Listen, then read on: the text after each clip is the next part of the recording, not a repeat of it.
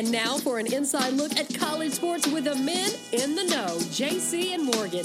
Here's Mike Morgan and JC Shurburtt. And we welcome you to, into a, another installment of the JC and Morgan podcast. She's JC Shurburtt at 24-7 Sports, BigSpur.com, Mike Morgan, ESPN, SEC Network. Uh, lots to get to today, and we're going to start off. We've been kind of hot and heavy on the guest line here of late, whether it's Tim Brando, Chris Doering, some other folks around the SEC, and another one we have privileged to have today, a guy who's been around the SEC in a while, former Auburn offensive lineman. You know him now on the uh, SEC network, the nighttime crew each and every Saturday night.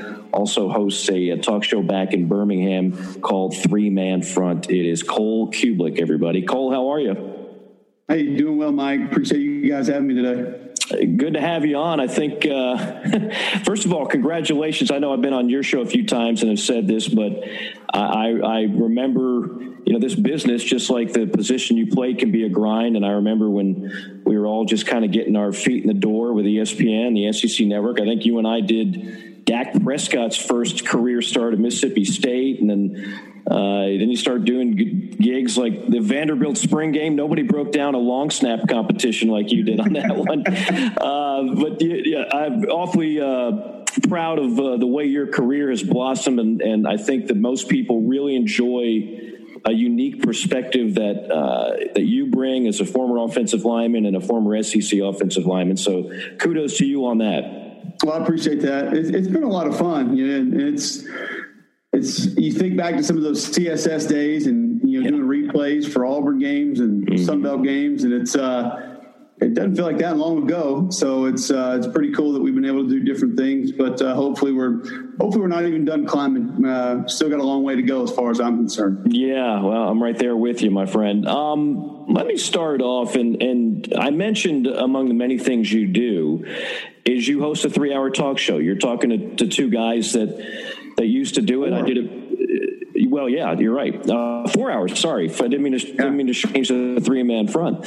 Um, okay, four. That just poses an even greater challenge. You're talking to two guys that hosted a three hour talk show every day, and I did it for for 12, 15 years in, in, a number of markets, and, and they all were focused on college football. And yeah. college football could just carry not just those three, four months a season, but really, the whole year, you could find excuses with spring football and practice and recruiting. But this is obviously a unique situation. So, what have you been doing to pass the time in these four hours during these last three, four months? Yeah, it's, it's been a lot of a lot of creativity. I think maybe one advantage that I had at the beginning of this is I was doing XFL games. Um, does it get redundant? Yes. Uh, does it get repetitive? Of course. Are there things that you probably rather not spend a lot of time on that need to be discussed? Yeah, sure.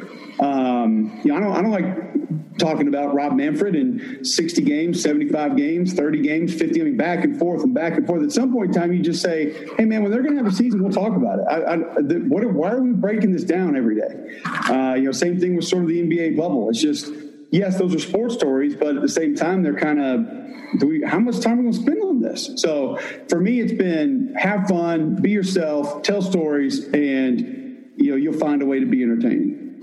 I'm curious on the front of the, the, the season, and, and, I think, and I haven't had a chance to talk to you a whole lot during this off season or hear your show, but uh, you believe there's going to be a season, don't you? I mean, at, at this point, yeah. I yeah, believe there's start on time, and I think there'll be a season. I do too, and, and and I've been consistent about that, not because I'm the smartest guy in the room. I've just just based it on some science, some logic, uh, what to believe. Uh, yes, there is a money element; it's undeniable that uh, that about 80% of the revenue for all these schools is football money, and it's it's not a bottomless pit like everybody wants to believe. Uh, but have you found yourself as frustrated as as me when you follow some in the media? I'm, I'm not here to call anybody out, but there's there, there's some writers in particular. It's clear that they have such a cynical view that they've already got the column written that if this season has any hiccups, I, I, told you we should have never even played it. This is ridiculous. Yeah. Have you found that the least bit frustrating that people that almost seems like they, they don't have anything vested in the, season happening and they can't wait for something to go wrong and they continue to write about that as opposed to any type of problem solving or practical measure? There, there are a lot of parts of it that have been frustrating to me, Mike. Um, yeah, I've seen I've seen stories about how how wrong it is that the, these athletic departments are making kids come back for voluntary workouts. Everybody always likes to, to shun the voluntary workout thing. And it's, I tell people this all the time. You know what 99% of college football players want to be? College football players. Right.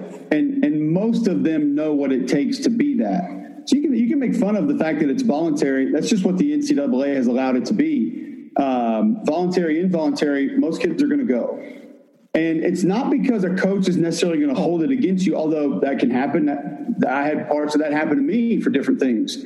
Coaches hold grudges, but the reality is if you're not there, somebody's passing you. Somebody's walking right by you in the weight room, in conditioning, on the practice field, whatever it is. You're, you're going to get passed up. And most guys know that. Um, you know, then obviously the, the responsibility with reporting on just COVID 19 in general and the testing knowing the difference in the terminology, isolating, quarantining, positive tests, those are three different things. And some people do not portray it that way and have not portrayed it that way. That's frustrating to me. Mm-hmm. Um, not having an understanding of what schools' medical departments' expectations were when players would come back. And to add the shock value to that when there really hasn't been a ton of it from the school's perspective has been frustrating. So there are parts of it. Listen, I'll, I'll, I'll, I'll, I'll just say that there are parts I understand. Um, you cover sports online right now.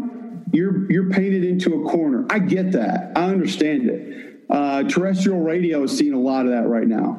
Um, there, there, there's just not a lot of jobs, and, and they seem to be going away at, at a rapid rate. So guys have to write things that are going to get people to come to where they are. You got to keep your job. I get it. But I think when you combine that fear, even if it's subconscious, with the lack of knowledge covering something that we've never covered before, we've, we've never covered anything like this before. I mean, it's not like they can go ask the old reporters what it was like covering the Spanish flu when they had to cancel football then. I mean, we don't we don't know what this is like. We don't know what it looks like, sounds like, what it what it read like. We, we just I mean, legitimately, I think the only thing in college football you could compare this to would have been a world war. And, and I'm not saying that COVID 19 is like a world war, but I'm saying when you're talking about potentially not playing a season, I, I don't know many other things that, that were potentially going to stand in the way to that, to that effect. So I get it. Guys need clicks. I understand it. Uh, you're worried about the, your career, your job, your livelihood. I understand. We don't know everything about this deal. It changes every day. I get it. You know, somebody said the other day um, when the when the the deal at UCLA happened and the kids wanted a third party medical expert, which is you know what, fine, great. I mean, they already had it. So, but somebody said, you know, this this goes to show that that no coach is going to be an expert on COVID nineteen. And I said, well, I'll just ask the question, and I ask this being someone who doesn't know.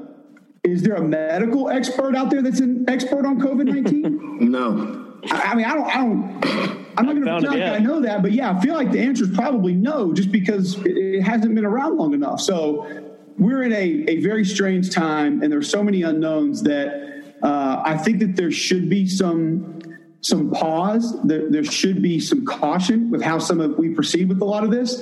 And the guys that you're talking about, they there is no caution. There is no neutral.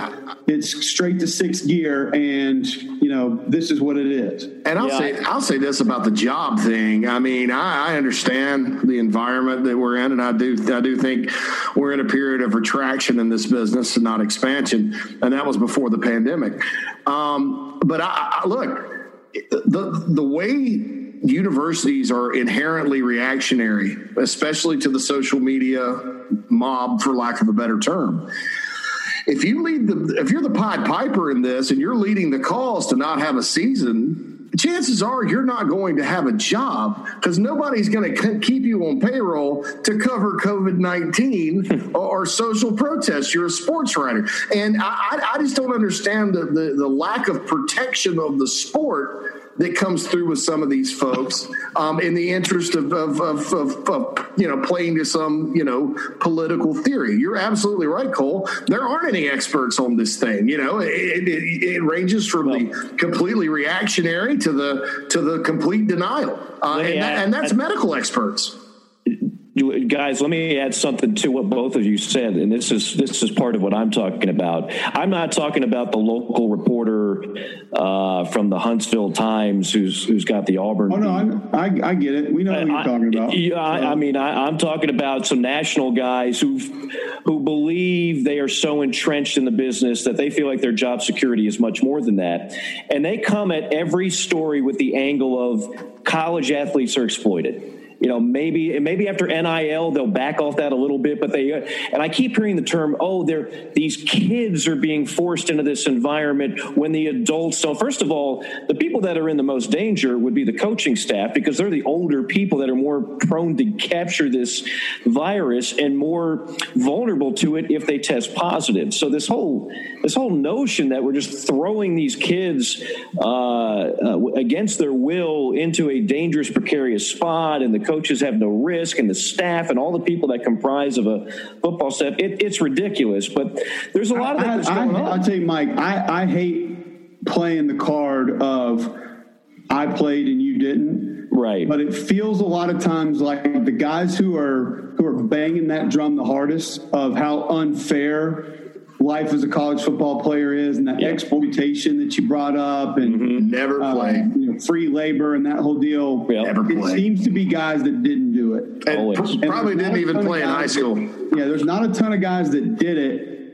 that they may say, you know, hey, these kids deserve something that's too much money, which I'm I'm fine with that. Mm. Um, I'm not a huge fan of NIL because I know what the underbelly is going to look like, and I think that could end up being really bad. But yeah the, the guys who just want this free market, free enterprise, anything goes, shouldn't be able to hold them back. Those are the ones that don't understand the power of the platform, which is where I always go. And that mm-hmm. if you played at South Carolina, if you played at Tennessee, if you played at Ohio State, if you played at Texas, I don't. You guys aren't talking to me right now if I if I didn't play at Auburn. If I played at Troy or Southern Miss or Akron or Fresno State, I'm probably not sitting here having this conversation because I'm not working for the SEC network. I'm right. not working for ESPN. JOX sure as hell don't want me working for them. so it's just the reality of it. Yeah. And people refuse to see the value of everything that comes with it. It doesn't, not everything has to be tangible. Not everything of value is a tangible good that I can just hand you. Hmm. And, you know, I have a buddy, Griff Redmill, played offensive line at Alabama. I'll always give him credit for this quote you know, he's in he sells packaging, but he makes a ton of money doing it. And he's he's always told me, I tell my kids, every dime I've ever made in my life is because I played football at Alabama. And none, nobody gave me any of it. Mm-hmm. None of them. And nobody talks about real. that. It's so real nobody talks about that cole that that's the problem it's like you talk about name image image likeness and, and paying players and the value they could get if they went pro that's 3% of the players that play college football. Yeah. Nobody talks about the 97% that, that, have an abundance of opportunity in the business world, in media. Uh, I see almost every day a player that I once ranked as a recruiting analyst 15 years ago becoming a college coach. College coaches make what, three, four, 500 grand a year minimum at the Power Five level? Those are good paying jobs. You know, yep. nobody talks about those opportunities. They're they're all focused on you know the, the, the handful of guys that would be no brainers going pro, and well, yeah, three or four guys in a particular recruiting class um, nationally could probably go get in a training camp somewhere and make a roster you know, but they don't talk about development on the field at all. And then they don't talk about everybody else that plays college football and the overwhelmingly positive experiences that they have and the opportunities they have moving forward. And, and that, that's ridiculous for the, these people that are supposedly all about the free market and, you know, equality and, and all this other stuff. You know, you're, basically looking at somebody that, you know, 97% of the guys and saying, well, whatever you're doing is worthless. Uh, we need to cater to this, you know, three percent or whatever, um, and you know whatever you know you're getting is just kind of scraps from the table. And financially, when you compare it to a pro football player, maybe it is. But like you mentioned, you know, your friend that played at Alabama, you can, you know, in life, you know, you need to go make money and have a good career if you're not going to play ball, if you're not lucky enough to do it. And so, um, you know that that's a positive thing that nobody on that in that elite bubble, in my opinion, I call the elite bubble, wants to recognize, and I think it's sad. Yeah. Cole, I wanted to ask you, uh, you, are right. You are on here in, in, part because you played for Auburn. So let's get the former player perspective. Um, and you can put COVID specifically into this, or you could not. But either way, things are obviously different than your typical off season for all these guys. And you played a, a position that and you can't replicate in seven on seven, for example. I mean, it, it's such a contact position. So let's start with offensive linemen in general. I mean, what are you looking at? Put yourself in the in the shoes of these guys now that are trying to get back into football shape and getting ready to play such a, a nasty position, if you will. What's it going to be like? I think we are embarking on the least physical college football season that any of us have ever seen in our lifetimes. Mm-hmm. Um, partially because they miss spring practice, partially because uh, they haven't been able to be in their weight rooms, partially because un- under the guidance of their strength and conditioning staff, partially because they haven't had the equipment available to get into the kind of shape that it's going to take to be ready to play football. And my opinion is that even with this extra two week period that the NCAA is going to grant most college football or all college football teams, I, I think most coaches are going to go into this uber paranoid and they're not going to go in there and pound on each other every day because they're going to be sitting there thinking, hey, we're probably losing a bunch of guys anyway. If we lose two or three during fall camp, we're going to be in a lot of trouble. Um, I just don't see it. I, I, I don't see where you're going to have a bunch of full pad practices, ones versus ones, middle drill, pass rush, where you're just hitting every other day or every day, um, even with the extra time. I don't see it. Um, I think the acclimation process in college football has gotten very different. The acclimation process in college football now begins in January for freshmen. Um, when I played football, that people would have laughed at you if they told you that a kid did that. I don't even know if people thought it was possible. Um, the amount of kids that go in in January, when I assigned at Auburn, were the ones that went in summer. So they went in June or July. And the rest of us came in in August, which is what I did. And you still had guys contribute sometimes. I mean, true freshmen played back, back then sometimes, and even before that. But the acclimation period is, is what made it has made it so different to where more freshmen can not just contribute but be heavy contributors to your foot. I mean, Derek Stingley was practicing in the bowl game before his first season at LSU against guys who were about to go pro. Even that's only two or three of those practices, there's a ton of value in that. And you think about the fact that now he knows the speed of the game, the physicality of the game, he knows the verbiage, he knows where to line up, how to line up, he knows what things are going to look like. And once you get to practice, he doesn't have to know, they don't have to tell him where to go to line up to do individual drills and, and individual fundamental periods. He doesn't know where to be for ones versus ones or twos versus twos or pass scale or seven on seven or where team's going to be held or what special teams looks like. He knows it all. And so the more guys you have that, that have acclimated themselves to what it's going to be like, what it's going to look like, what it's going to feel like, that's not, you don't have to take reps away from your potential starters or second team guys in the fall because they're all ready for that. Well, now none of these freshmen know what it's like. So you got to get them acclimated. And that acclimation period will take reps away from your starters.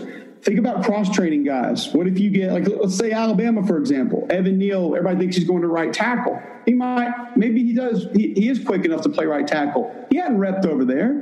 And what if he can't do it? Does Landon Dickerson have to pop out there? He hadn't repped out there. So now you're now you're cross training these guys, and that's just fewer reps that your eventual starting five are spending together to be able to build that chemistry and be able to bond. And as an offensive lineman, that, that would be the scariest position of all because not only is it the most difficult position to condition, to be in shape, to be ready to play, but I think it's the position that would probably be affected the most by losing strength on the field. So, and that's both of those things are working against offensive linemen right now. Um, you know, the, the, advantage that they may have is you know, defensive linemen have been dealing with the same things. Other teams have been dealing with the same things. But um, I, I, I, think that'll affect a lot of groups, a, a, a, lot. I think returning starters is more important this year than it's ever been. I usually point fingers and laugh at people say, well, he's an all SEC guy. He started last year. Well, no, maybe they didn't have anybody else, and he just had to play. But I think that experience is now key because they know the speed of the game. They know what a game feels like. Um, I think leadership is going to be massive. That's why I think some people are underselling LSU. They have the, a constant reminder of that culture of what it took to go win a championship. You can live on that for about another year. Now, they can't live on that for two or three more years. But those kids are hungry enough now because they know what it just took to, to go do that. They saw it. They had the guys in front of them do it. A lot of these other teams don't have that. So I think the culture there will help them a little bit. But where's the accountability been coming from the last two, three months? And where's it going to keep coming from for the next two months? And that includes guys going out, guys going to parties, you know, guys chasing girls, guys going to different social events when you should probably be staying home. Are, are, you wearing a mask when you go out? You know, are you are you eating around other people that could be uh, could put you in jeopardy, which is going to put your other teammates in jeopardy? So I think leadership's going to be big. I agree that offensive linemen are going to have a really hard time being acclimated and being physically ready for what this season is going to be. As a as a coordinator or a play caller, I mean, do you have to simplify things a little bit more, or do you feel confident that even though you guys haven't been able to get together and practice as much and everything else, you can still circulate playbooks, although playbooks are not exactly yeah, running can, through it. And, and there's there's a there's been a part of this that will be beneficial, and I think the part that will be most beneficial will be conceptual football learning. When, when you're a college football player, you you live. I mean, we, we talked about bubbles a couple of times in this deal. You live in the ultimate bubble like you know what you do, and you might know what the guy next to you does because it affects what you're gonna do, and that's about it. I, most offensive linemen, I know my assignment, and I know my assignment based on who's lined up in front of me and maybe right behind him, and then and then it's over. Now, I played center, so there were coverages that would tell me different things. Alignment by linebackers, DBs would tell me certain things. So I did try to take it a step further, but guards and tackles don't need to know. They don't even know all that stuff. Mm um, you know, running backs, they might not pay attention to what a strong safety's doing or how a corner's playing a slot receiver or an outside guy. Well, I think there's been enough time in film study and being around the guys in these Zoom meetings where it's not just going to be this is your job on this play and here's the five fronts we might get and here's how you would alter that let's just learn it from from the foundation up let's look at what everybody's doing let's get a better feel for why we're trying to run this play this way and I think that helps you become a better football player. Coaches don't have time to do that during the season. You got to have your guy doing his job and maybe be able to help the guy next to him doing his job worry about not busting your assignment. I mean, it's the ultimate CYA in college football. so I think now that you've had some of that extra time, that could actually be a big benefit. Yeah. Um, but I mean, you look at look at Mississippi State, look at Missouri, look at Arkansas, look at Ole Miss. That those are not going to be easy transitions. Now, Ole Miss had a couple spring practices, and some of those teams got two, three in, but trying to run a different offense and see the thing about that acclimation period, like we talked about, you got to know your alignment. Like, what what do they want? What does Coach Leach want the slot receiver splits to be? Uh, what does the offensive line coach want the splits and the depth between the, the guard and tackle to be? You know, what depth do they want on a certain step on a certain outside zone play against a different look? But you've got to be on the field to know those things and learn those things and and then it comes into just chemistry and wherewithal of how many balls has, has KJ Costello thrown to Kylan Hill? You know, how many times have they have they run a handoff mesh on a zone read? Yep, probably not a ton. And those are things that you're going to have to be on the field to be able to do, and they're going to be way behind when they start. He's Cole Cubelic of the SEC Network, JOX Radio in Birmingham. All right, the, these are the kind of questions we would normally ask, and I realize there's a caveat to everything when we start talking about what is this team going to look like? What is this position group going to look like? But let's just try to do the best we can to assume things are going to be remotely normal. Last year, of course, Georgia, by many accounts, had the best O line in the SEC. Some people said the country. Uh, what do you, where do you rank O lines this year in the SEC? Who do you like, and who, who's suspect this year? I, I think Alabama's clear number one. Um, I'm not sure that the others are, are, very close to them right now. Uh, I think Leatherwood is second or third at worst best tackle in college football. I think Deonte Brown's a top five guard in college football. You know, Landon Dickerson's a guy that'll probably get drafted and play in the NFL. Evan Neal is just a mammoth. I mean, he is a he is like a, a, a I mean, a, a Marvel character um, on the football field. And they got a guy, Darrian Dalcourt, that I think is going to be a really good center for them one day. Emil Ekiyor's played a little bit, so they have some depth. Now, I think Tennessee's first five are not that far behind, but I question their depth. I don't know if they, I don't know who the next guy is going to be if somebody goes down. But I think Wanya Morris has a chance to be great at tackle. Trey Smith is second or third best off. I mean, it's it's Sewell and then either Trey Smith or Wyatt Davis, and so he's going to be second or third best offensive lineman in college football. And Brandon Kennedy's played a ton of ball at center, started at Alabama, now he's at Tennessee. And if they get Cade Mays health or eligible at the other guard, they may have the best guard tandem in college football. Um, I, I, think Kentucky's group needs to be talked about. Mm-hmm. I think they they are very close to Tennessee for maybe being number two in the league. Um, I would have Tennessee there. Tennessee has Trey Smith. That's the difference. Everybody's like, Kentucky's got tackles back and this Drake Jackson. I'm like, hey, I love them all, but you don't have Trey Smith, man. And I mean, Trey Smith's just a different dude. It's like you guys have got a bunch of Batmans, and you know they got they got Thor and the guys that have superpowers. Like your guys put on a costume, like this dude's got superhuman powers. He's just a different guy. Uh, and you, you guys don't have that. But yeah, I think Landon Young is solid. Kinnard is solid. Uh, solid. I think Drake Jackson, at worst, second best center in college football behind Creed Humphrey at Oklahoma. That Kentucky group's going to be good. And the, and the thing about them, they got a quarterback with starting experience. Nobody's talking about Terry Wilson. And they got a plethora of weapons. I mean, you got AJ Rose, Smoke Monday, Christopher Rodriguez. Everybody just focuses on Lynn Bowden being gone, and he was I think he was the MVP of the league last year. But they have other guys that can carry the ball, and they may be a little more balanced this year. So uh, I like that Kentucky group a lot. Um, I think A and M's one we could be talking about by the end of the year. Carson Green solid. Kenyon Green had a nice freshman year. I think LSU has the talent to be there but they're just moving some guys around, and we'll see some some different people starting in different places. But Bama, Tennessee, Kentucky are kind of setting the standard for that deal right now. Is there a good team that overall everybody's high on, but maybe you specifically are looking at their line saying not so fast? They got some issues there on the front. Maybe I would say it a little bit different way about Florida and you know, I had Florida as the fifth best O line in the league. Part of that was by default. Part of that was experience, and I just like the fact that they got a bunch of guys that have played. Uh, so I think again, go, this year and the way they run their system, they can benefit from that. Um, I, I, don't, I don't see a bunch of first round picks on that offensive line, but I think year two with Coach Hevesy, they'll have an idea of how to manage it, what it's supposed to look like, and then they got a quarterback that just knows where to get the ball, and that's so valuable in being able to offset quarterback hits, turnovers, pressures, things like that. So I think that's a group that has a chance. But again, there's a little bit of worry with that as well because they're not super talented, and there were times last year that they flat out just didn't play great football. But I think Florida has every chance to win the East. I'd probably pick them to win the East right now big picture wise, you know, there's the complaint has been everything's been so predictable in college football and somewhat in the SEC for that matter. LSU, obviously, even if you thought they were going to be good, no one could have predicted that type of season overall. Right. But it, it, seems like even I know Vegas has Alabama as practically even money to win the whole thing, so I might be contradicting myself. But I, I, would say the races for like, even if you're convinced Alabama's going to win it, the races for second place, third place, the race for first in the East, it seems like there could be a little more diversity in the upper third of this conference that we haven't had in a while.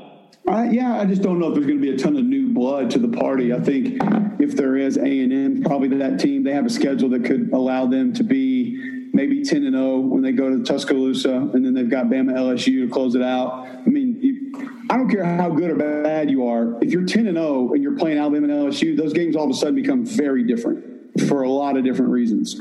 Uh, no matter how the matchup looks, just mentally and emotionally, they are very different football games. Um, I think Kellen Mond can progress. Good group of receivers, probably best group of tight ends in the nation. Uh, a better D line than people think, um, and they, they, got a good staff. Uh, I think in the East it could be really tricky because yeah, it's Georgia, Florida like I said, I'd probably lean Florida right now, mainly because of all the question marks with Georgia on offense. But Georgia's got the best defense returning in the league. But Tennessee's going to be a problem for some folks, especially if they stay healthy. Um, first off, Jeremy's just that good of a coach, that good of an in-game coach. And then you got a great O line, you got good backs. If you can get a quarterback that just doesn't throw the ball to the other team, that's going to help. Uh, that'll go a long way. And I, like I said, I think Kentucky's a dangerous team. You know, Brad White did a great job with that defense last year. They were the number four passing defense in the country when the season ended last year. Nobody knows that. And Jamar Watson's back, Paschal's back. So they, they got some guys up front that are pretty good football players. And they should be able to control the clock on offense again by playing ground and pound. So I don't think Kentucky can win the East, but man, I think they could maybe keep somebody from winning the East. Mm-hmm. Um, you, got an experienced quarterback back at South Carolina. Um, you're going to have a new system in Missouri, which you know maybe could give people problems on any given day. So, yeah, it's it's it's good. Maybe you know, Auburn's got an experienced quarterback now. You know, LSU, the system's in place. They know how to do it. They got LSU might have the second best offensive player in college football and the best defensive player in college football, in Derek Stingley and Ja'Marr Chase. Nobody taught them. That's a pretty good place to start. Mm-hmm. So, you know, it's it's. I agree. It, it could be closer because I think, you know, I don't, I don't have a ton of confidence that Bama's defense is just going to be great.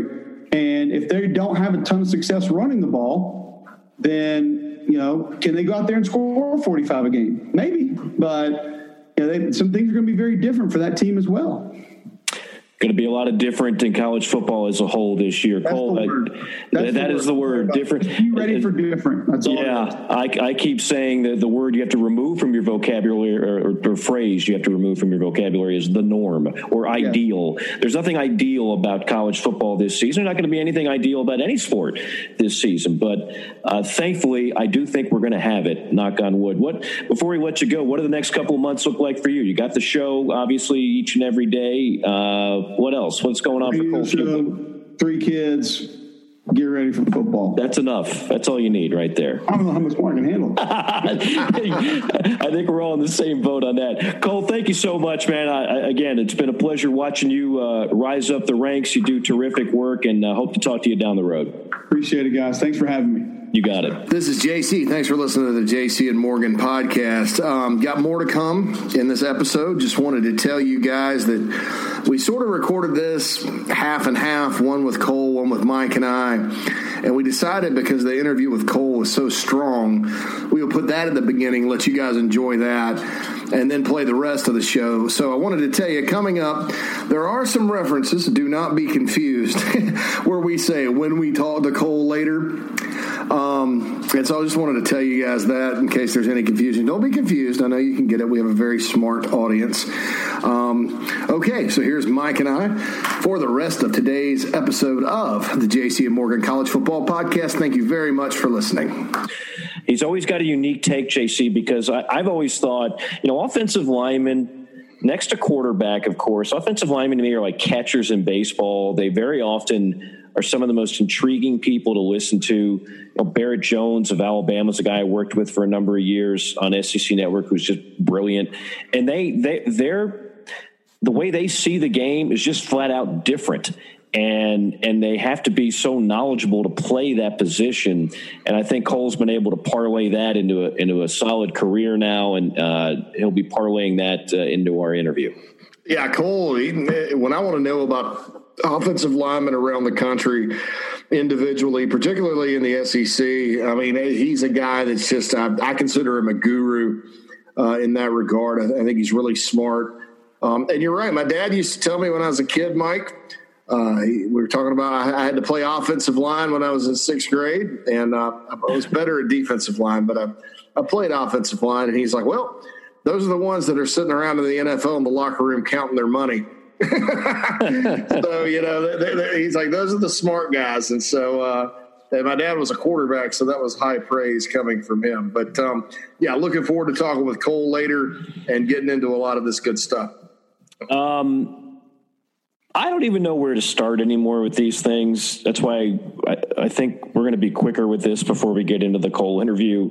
Um, since we were on last week, you know, the I guess the biggest story in college football has been this school has this many positive tests, that school has this many, and it's you know it's a constant update and so on and so forth.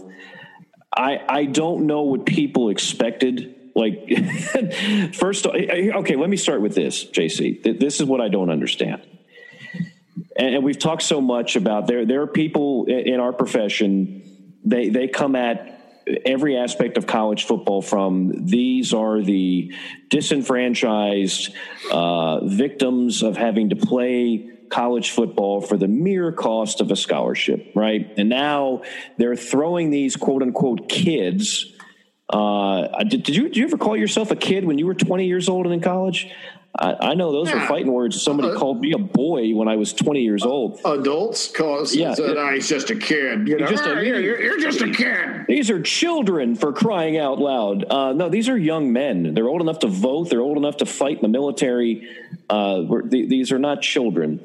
but but so they, they come at everything from that angle that right away they're now they're you're throwing these children into harm's way because you don't care about them and these millionaire coaches those millionaire coaches are more susceptible to this virus than any of those quote unquote children. And if they get it they're more much more susceptible to have really bad things happen than 20 year olds uh, just look at the data. But uh, so I, I, get it. Like I, I like i told you and i told our audience weeks ago the column was already written it was they were just waiting to hit the send button. The cynical, I'm smarter than than you are. Uh, th- this is an inherently bad system, and now I'm going to pile on and tell you it's even worse than I that, than I already said it was. That was already ready to go, and so you're you're seeing that every time one of these comes out. This school's got five positive tests. This school's got twenty. Oh, it drives me crazy. But uh, but but the thing is, like, does anybody stop and think? Okay, wait a minute they obviously were positive before they arrived on campus to conduct activities, right? Which means A, they got it on their own, which goes back to the original point that several coaches have mentioned that the, the safest thing for these young men to do is to be in an environment where they're tested and they're kept away from doing what normal college kids do, which is go and party and do this and do that, where they're not really thinking about safety first. Uh, and and B, like there are some positives most of the kids that age that get it are not symptomatic, right? Asymptomatic is the term. Uh, and and so, in other words, if that's true, if we just if we just if we just already punted away the college football season, which is what some of these people wanted you to do, then these kids would have been asymptomatic, carrying around the virus, spreading the virus without knowing, all their friends getting the virus without knowing, and it would just go on and go on and go on. So why would why would this be a negative that we're actually capturing this now in late June? You know they have the best medical care at their disposal. You know they're going to be quarantined. Even if you think if you're the most cynical and like you think these coaches don't care about anybody, they're just evil tyrants. Well, if you believe they're nothing more than selfish people that want to win, guess what? They need these kids healthy to win. They need them to test negative to win. So obviously, they're going to take every precaution that's necessary to do that. But none of this is said. None of this is pointed out. It's all just wrapped up and spit out in this most cynical tone, and that everything is overwhelmingly negative. And I just wonder do, do, does your average college football fan not see through some of that? I think most do. I think I think you know this whole thing's gotten extremely politicized by both ends of the political spectrum, and I think you know a lot of these folks that um, or banging the drum or kind of lean one way politically. And, and as far as their political dogma goes these days, you know, this, this, you know, it's good for them politically uh, on that side to keep the country locked down uh, until November. And uh, I'm just going to say it. You know, a lot of these folks don't give a damn about public health. They don't want to look at it. It's not that they don't really look at anything. It's it's it's trendy politically and socially to put your mask and, and, you know put your mask on. And I look, I'm not anti-mask. Don't get me wrong. I think it's stupid to not wear a mask. Um, if you know you want to protect yourself and others, I don't think that should be politicized.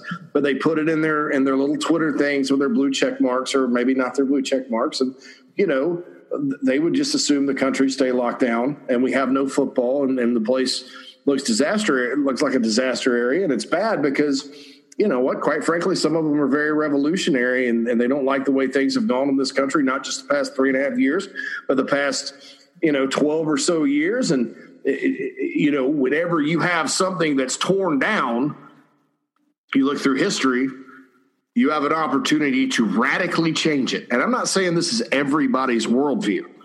I'm saying don't think for a second that some of this isn't attached to politics. Now, I'm not going to talk any more politics. I'm going to talk about, you know, the vilification of coaches and, and college football in general. Um, I think that for some people, it make them, you know, to their own peril because they're college football writers and media folks. I mean, maybe they make enough money to get by. I don't know. I, my guess is some of them probably don't, unless they've invested well and saved well, because I know how much those folks make. Um, major media companies are not going to fund college football coverage when there is no college football. Major media companies economically are struggling. Okay. They have to make money. Now, they're making money hand over fist with the news end.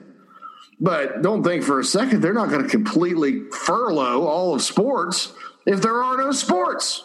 If your sport doesn't happen, you can't cover it, can you? No. And nobody's paying you to write social justice columns over and over again about how unfair the sport we all love, including all the players that play it and the coaches that coach it, is is fundamentally unfair. You can go start your own blog and see how many hits you get then. Um, and, so I think I think that's the that's the disconnect. It's part political. It's part like just the the, the, the view of the college football world.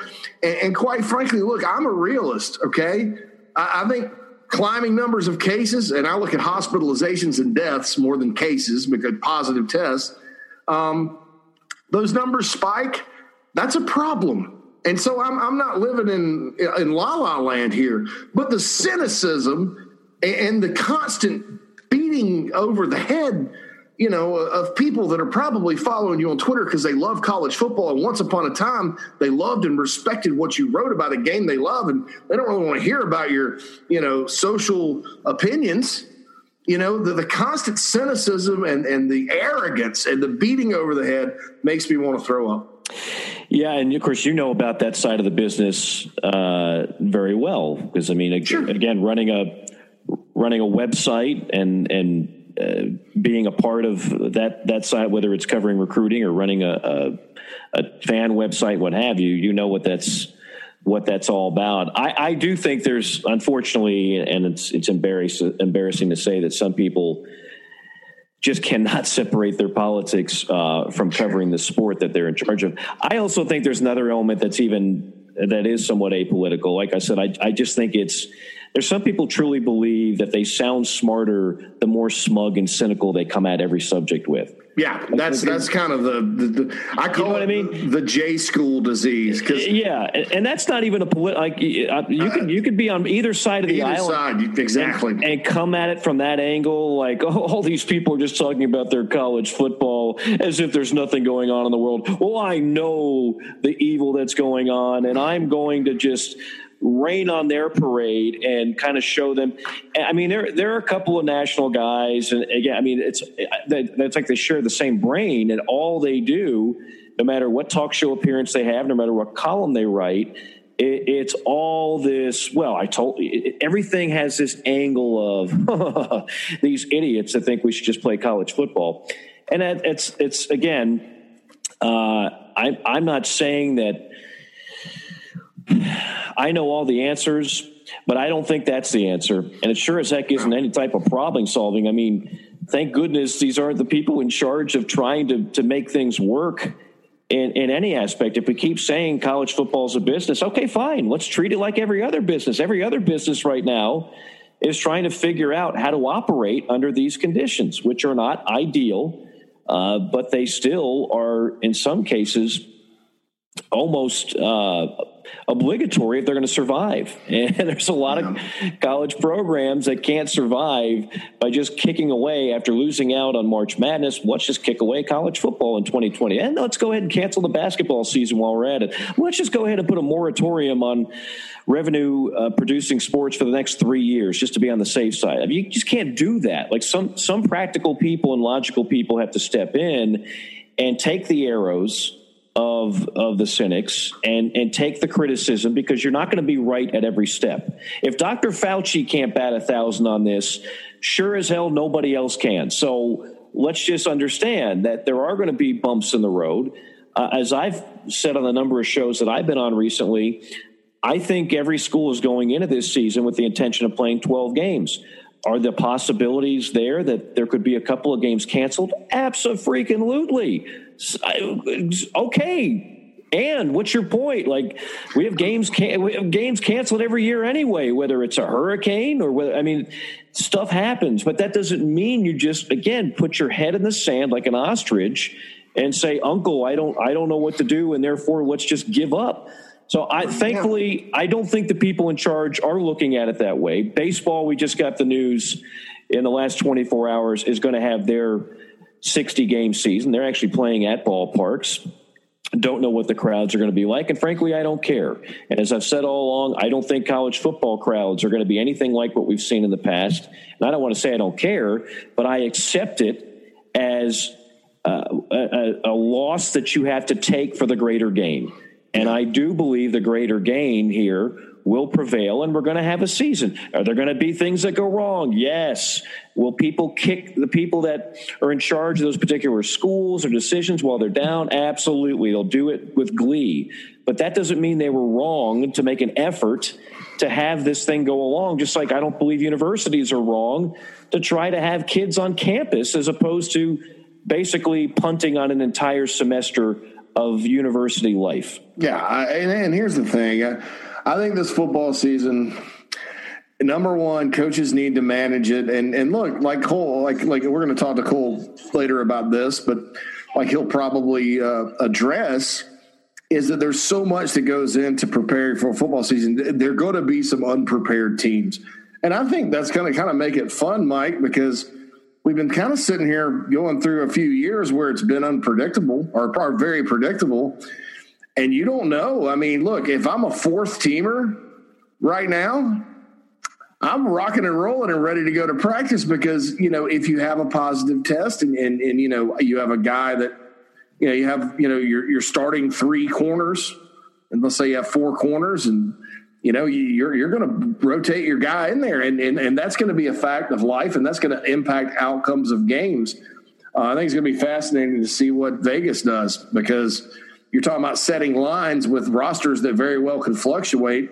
College coaches are not required to disclose people that are out, you know, so they can keep yeah. it secret. You, you could have a seven point favorite roll out there with, you know, a, a second and third team defense, you know? Yeah. I mean, but, but here's what I hope doesn't happen.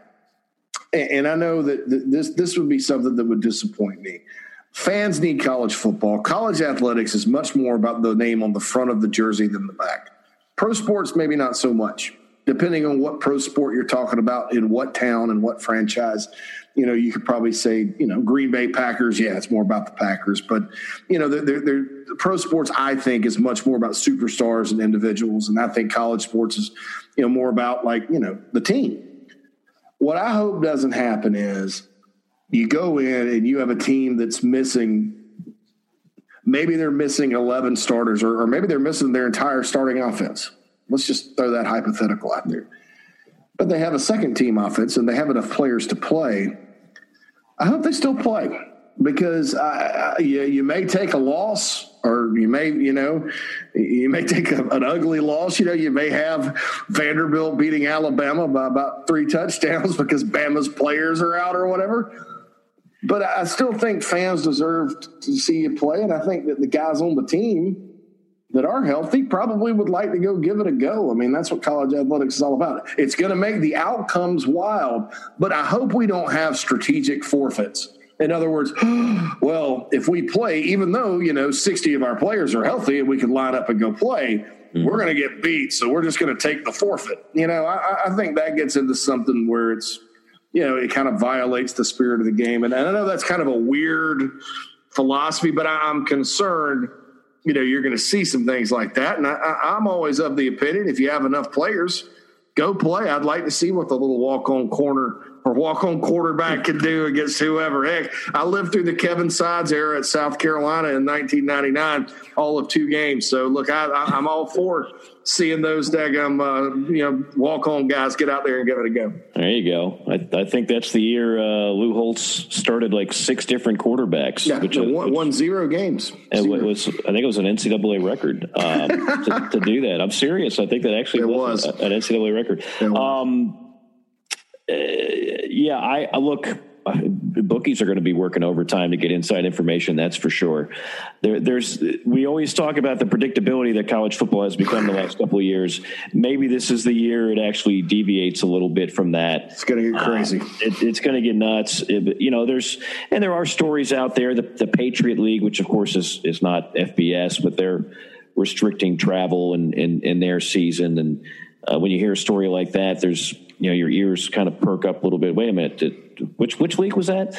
Uh, as of right now, nothing has derailed what is what is supposed to be uh, a college football season where every team plays 12 games. We have 130 FBS schools. I'll be honest with you, and I've been one of the most optimistic on this when everybody was, uh, not everybody, but a lot in our profession we were telling you how there wasn't going to be a season. I, the people that I spoke to were not close to committing to bagging the season at all. In fact, the opposite. Uh, but even I was like, well, it's not going to be all 130 teams. Like there's going to be a couple schools from the MAC that bow out, and there might still be. There, there's going to be a school from the Mountain West, and of course California had its own issues, and then quickly the governor did a 180, and oh, okay, oh, you can play, okay. So uh, I, I'm, I'm almost, and I'm glad I'm wrong on this part. If there are all 130 that are ready to go, fantastic, um, and everybody's scheduled to play 12 games but there's going to be some games canceled. I think that's almost an inevitability. And if that happens, guess what? We move on. Like one team plays 12, another team plays 11. It, it you don't just you that don't happens. just yeah, that happens. It happens with hurricanes every year. It happens Yeah. with with all kinds of uh, weather uh, situations. And clement weather has been canceling or postponing games since the beginning of time. So um, it's not as if everybody's going to just go in scramble mode and go, "Oh my goodness, now it's a house of cards and everything's going to fall apart." No, you make you have intelligent people that get together and say, "Okay, now where do we go from here?" This is if we're going to call college football business, this is what businesses do. They they acclimate, uh, they make decisions on the fly. Uh, they always have a plan B. They have a contingency plan. That's that's what we're going to see. That is the new normal in 2020. So. Um, that to me is I, I hate to keep banging the same drum, but unfortunately, uh, well, fortunately, I think the drum that's being beaten is we are playing. Uh, unfortunately, there's a lot of people that want to give you a thousand reasons why it's a bad idea. Uh, I, for one, don't subscribe to that. I'll just I'll just say flat out, and uh, and I'll when we talk to our guest Cole, you'll get his thoughts. Uh, Cole Cubelic, as a former player, I promise you this much: Cole Cubelic, as a 19, 20, 21 year old at Auburn, in this situation, wasn't going to say, "Oh, I don't, I, don't really don't want, I don't want to play." I, I, can we just can we just sit out the no? And most of these kids don't want to just sit out, and most of these kids, despite what you're hearing, are not in fear uh, of playing college football this year. Uh, so every precaution is going to be taken care of. I only wish we all had the same setup that a big time college athlete has, and I'm glad they have it. But they've got the best doctors. They've got access to testing that most people don't have. I don't know about you, where you are, uh, JC, but around here uh, in Atlanta, there is a local. Um, it's free, but they'll, take your your test. You, you go, you drive up. It's like a drive-through, and uh, you take a test. Well, there is a line every day now that is a mile long, and so some of the people that want to take that test, they're probably waiting in their car hours right? And then I don't know how long it days to get the actual results of the test. That's just the reality for most people. Anybody who's trying to see a doctor for anything, you know how long it sometimes takes to do that. These young men have the advantage of they are on a little bit of a pedestal. And so they're going to be tested immediately. And when something happens, they're going to have people that are going to hold their hand and tell them what to do and make sure they have the best medical care and make sure they're quarantined and then test them again and make sure they're going to go through things um, much more easily than your average American citizen would. And I'm not saying they don't deserve to. Great. I'm all for it. I hope it's run smoothly. But that's that's the deal. And um, uh, with all the doom and gloom out there, I just I just think that has to be said. Now, as as we sit here in late June, is there the possibility that all hell breaks loose and uh, there's a second wave, even though that wouldn't be presumably until about November, uh, or there's just this rampant spread, and then then we handle that. It, the, the goalposts are always moving, but for right now, you can plan on having a college football season. Yeah, I think even even if it, starts to, you know, I, I think that it, it gets back to the original point of the lockdown. And you're right, the goalposts do keep moving with this whole thing. Um, flatten the curve was what, what we were all told, and you were flattening the curve because the worry was with an influx of very sick people that needed care that it would overwhelm the hospital system in various places. And, you know, because of the measures that were put in, the social distancing, the quote unquote lockdowns, in places like New York, they didn't even come close. I mean, they had a lot of, you know, makeshift emergency hospitals that never got used. Um, there are people that work in healthcare that have been fired or laid off because hospitals are not that busy. Um, now, you still have to watch it though. I mean, you know, you get like rampant spread and it may it may overwhelm the hospital system. And, and, and that's the reason why I think you lock everything down. I think everything else, uh, that, that, would be the only reason that you do a lockdown again. I, I think right now, you know, the idea is wear a mask, okay? And, and folks, stop politicizing the mask. I mean, I, that, that's stupid. And I've said that on every radio show I've been on, this podcast two or three times. Uh, you know, wearing a mask, that little piece of inconvenience uh, in order to have life keep going um, is a small price to pay. And some of them you can put your favorite team's logo on them and it looks pretty sharp. Call BP Skinner, get your customized mask. Yeah, exactly. It covers up my double chin, so I'm happy about that. um, but uh, you know, wear the mask, practice social distancing. You know, try to, to stay smart. Wash your wash hands. your hands. I mean, all that stuff. Face. You know, shower. You know, all, all that good stuff. And, and I think it'll be fine.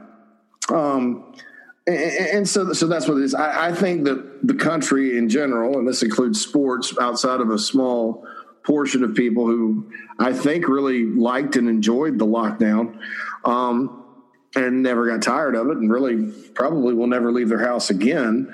Um, I think I just don't think the country has the appetite to shut down again. That includes college football. I, th- I think that this this virus, when you look at the actual numbers it, it's not something like it's not the KV virus from I Am Legend that, that has a ninety percent kill rate and turns eight percent of the population into into bloodthirsty zombies. Okay, um, it's not it's not Ebola. You know that, that's that's bad. That I guess melts your brain or whatever. Um, it's something that that can be deadly and should be taken seriously, but it, it's it's something that you know apparently a lot of people have had not even known it. And so you're going to have some positive. I say all that to say this: these colleges are going to have some positive tests, and you're gonna you're gonna quarantine those guys, and you may not even have this quarantine for 14 days. Um, they're talking about maybe doing seven days. They may change the standards on that. Again, the goalposts are moving, um, and you take care of it you know, and and and you make sure that folks with uh, even young people that play ball with underlying conditions that you're you're very you know you watch those guys and you make sure they get the immediate care they need, and that's a very small percent. It's going to be a very small percentage of college football players, if any. Um, and you know, and I think that that's. Uh, that's how you got to work it. I mean, I think that it's it's one of those things until there's a vaccine or a cure or a treatment you know that's just going to be what we have to live with. And um, but I absolutely don't think canceling a football season and sending an entire block of the economy into economic ruin because football is part of the economy uh, is the answer at all. I, I think that that's. Um, that's a little bit extreme. Um, although the season I do think is going to be quite interesting from a competitive standpoint because you are going to have to sit guys and there will be guys out because of positive tests and things like that.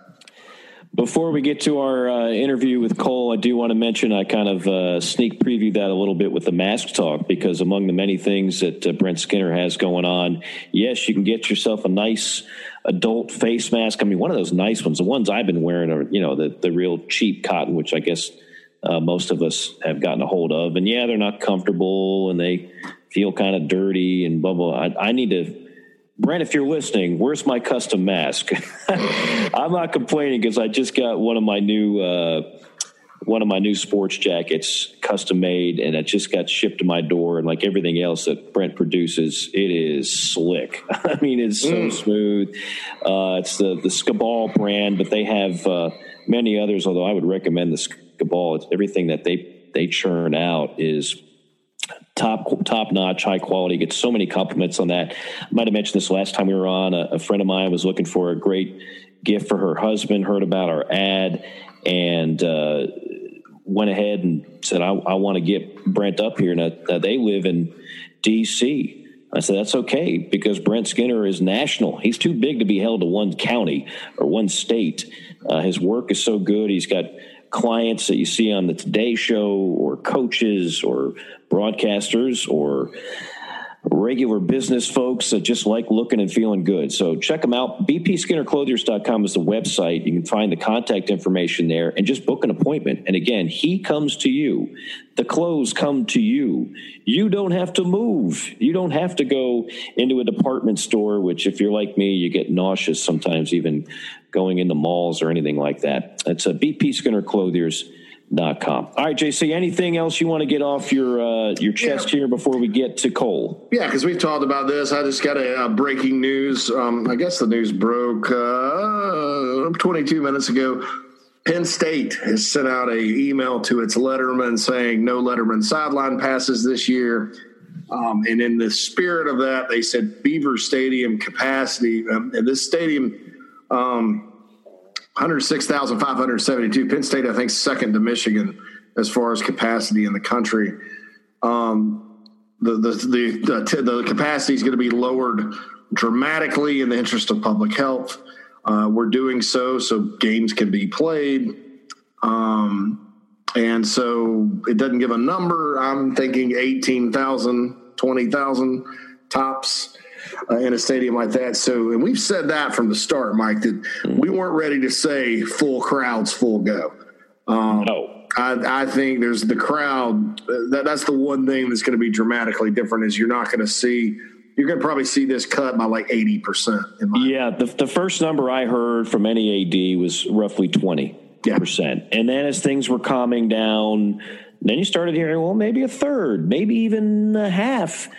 And then you had uh, protesting and rioting, and then you had numbers go up, uh, and then you then all of a sudden it was like, okay, let's let's let's pump the brakes on throwing out any percentages of whatnot. You're, you're going to hear constant updates on that with every school, and of course, not all schools are different. Not all areas of the country are different. Not all stadiums uh, are, are, the same, is what I should say, and and so it's it's going to vary. Yeah. But again, and I, and I shouldn't look you and I are not in the same boat as the season ticket holder who has gone to every home game for the last 20 years and, and, and is waiting on pins and needles whether or not that ticket's going to be honored. So I don't want to diminish the importance of that. No, I, you do what you got to do to get a season. Uh, yeah, that's that's all I'm saying is that right now I can't get all worked up about what percentage of fans are going to be allowed. Yeah. I'm just more concerned about – let's make sure we have a season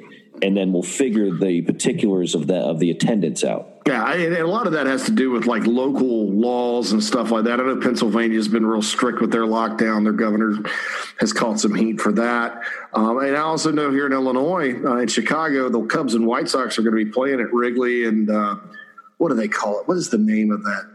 It's Comiskey Park, basically. Um, it's called Safe Advance Fun Field or something like that. Now I don't know. Mm-hmm. I forgot what the whites, but they're they're expecting eight thousand a game in those two stadiums respectively. Uh, I think they seat like 30 and 40 or 35 and 45. So that kind of gives you an idea, like in Illinois, what the standards there are, and, and Pennsylvania. And down south, it may be different, maybe not. So um, I, I, do think, though, we're going to be looking at limited capacity uh, across the country. And, you know, that's just that and wearing a mask when you're in the stadium is a small price to pay to small get a price in. to pay. And uh, I, I, think if there's one thing we've learned with all the other things being uh, taught and preached right now, here, here's a, a good idea avoid house parties, avoid clubs. I mean, I just like, I mean, that's, that's even beyond the mask. Like if you're in a mob of people, mask or no mask, you're enhancing your chances of of getting it, spreading yeah. it, what have you. I mean, somehow I, that must have been lost in translation. We got so fixated on the mask or no mask conversation that we we lost sight of the fact that if you're in a mob of people at a, party or a club or a, protest or whatever the case may be, you're you're you're putting yourself in harm's way. You're putting your others in harm's way. So might want to think that through a little bit. All right, folks. Um, again, I'll have the, the outro here.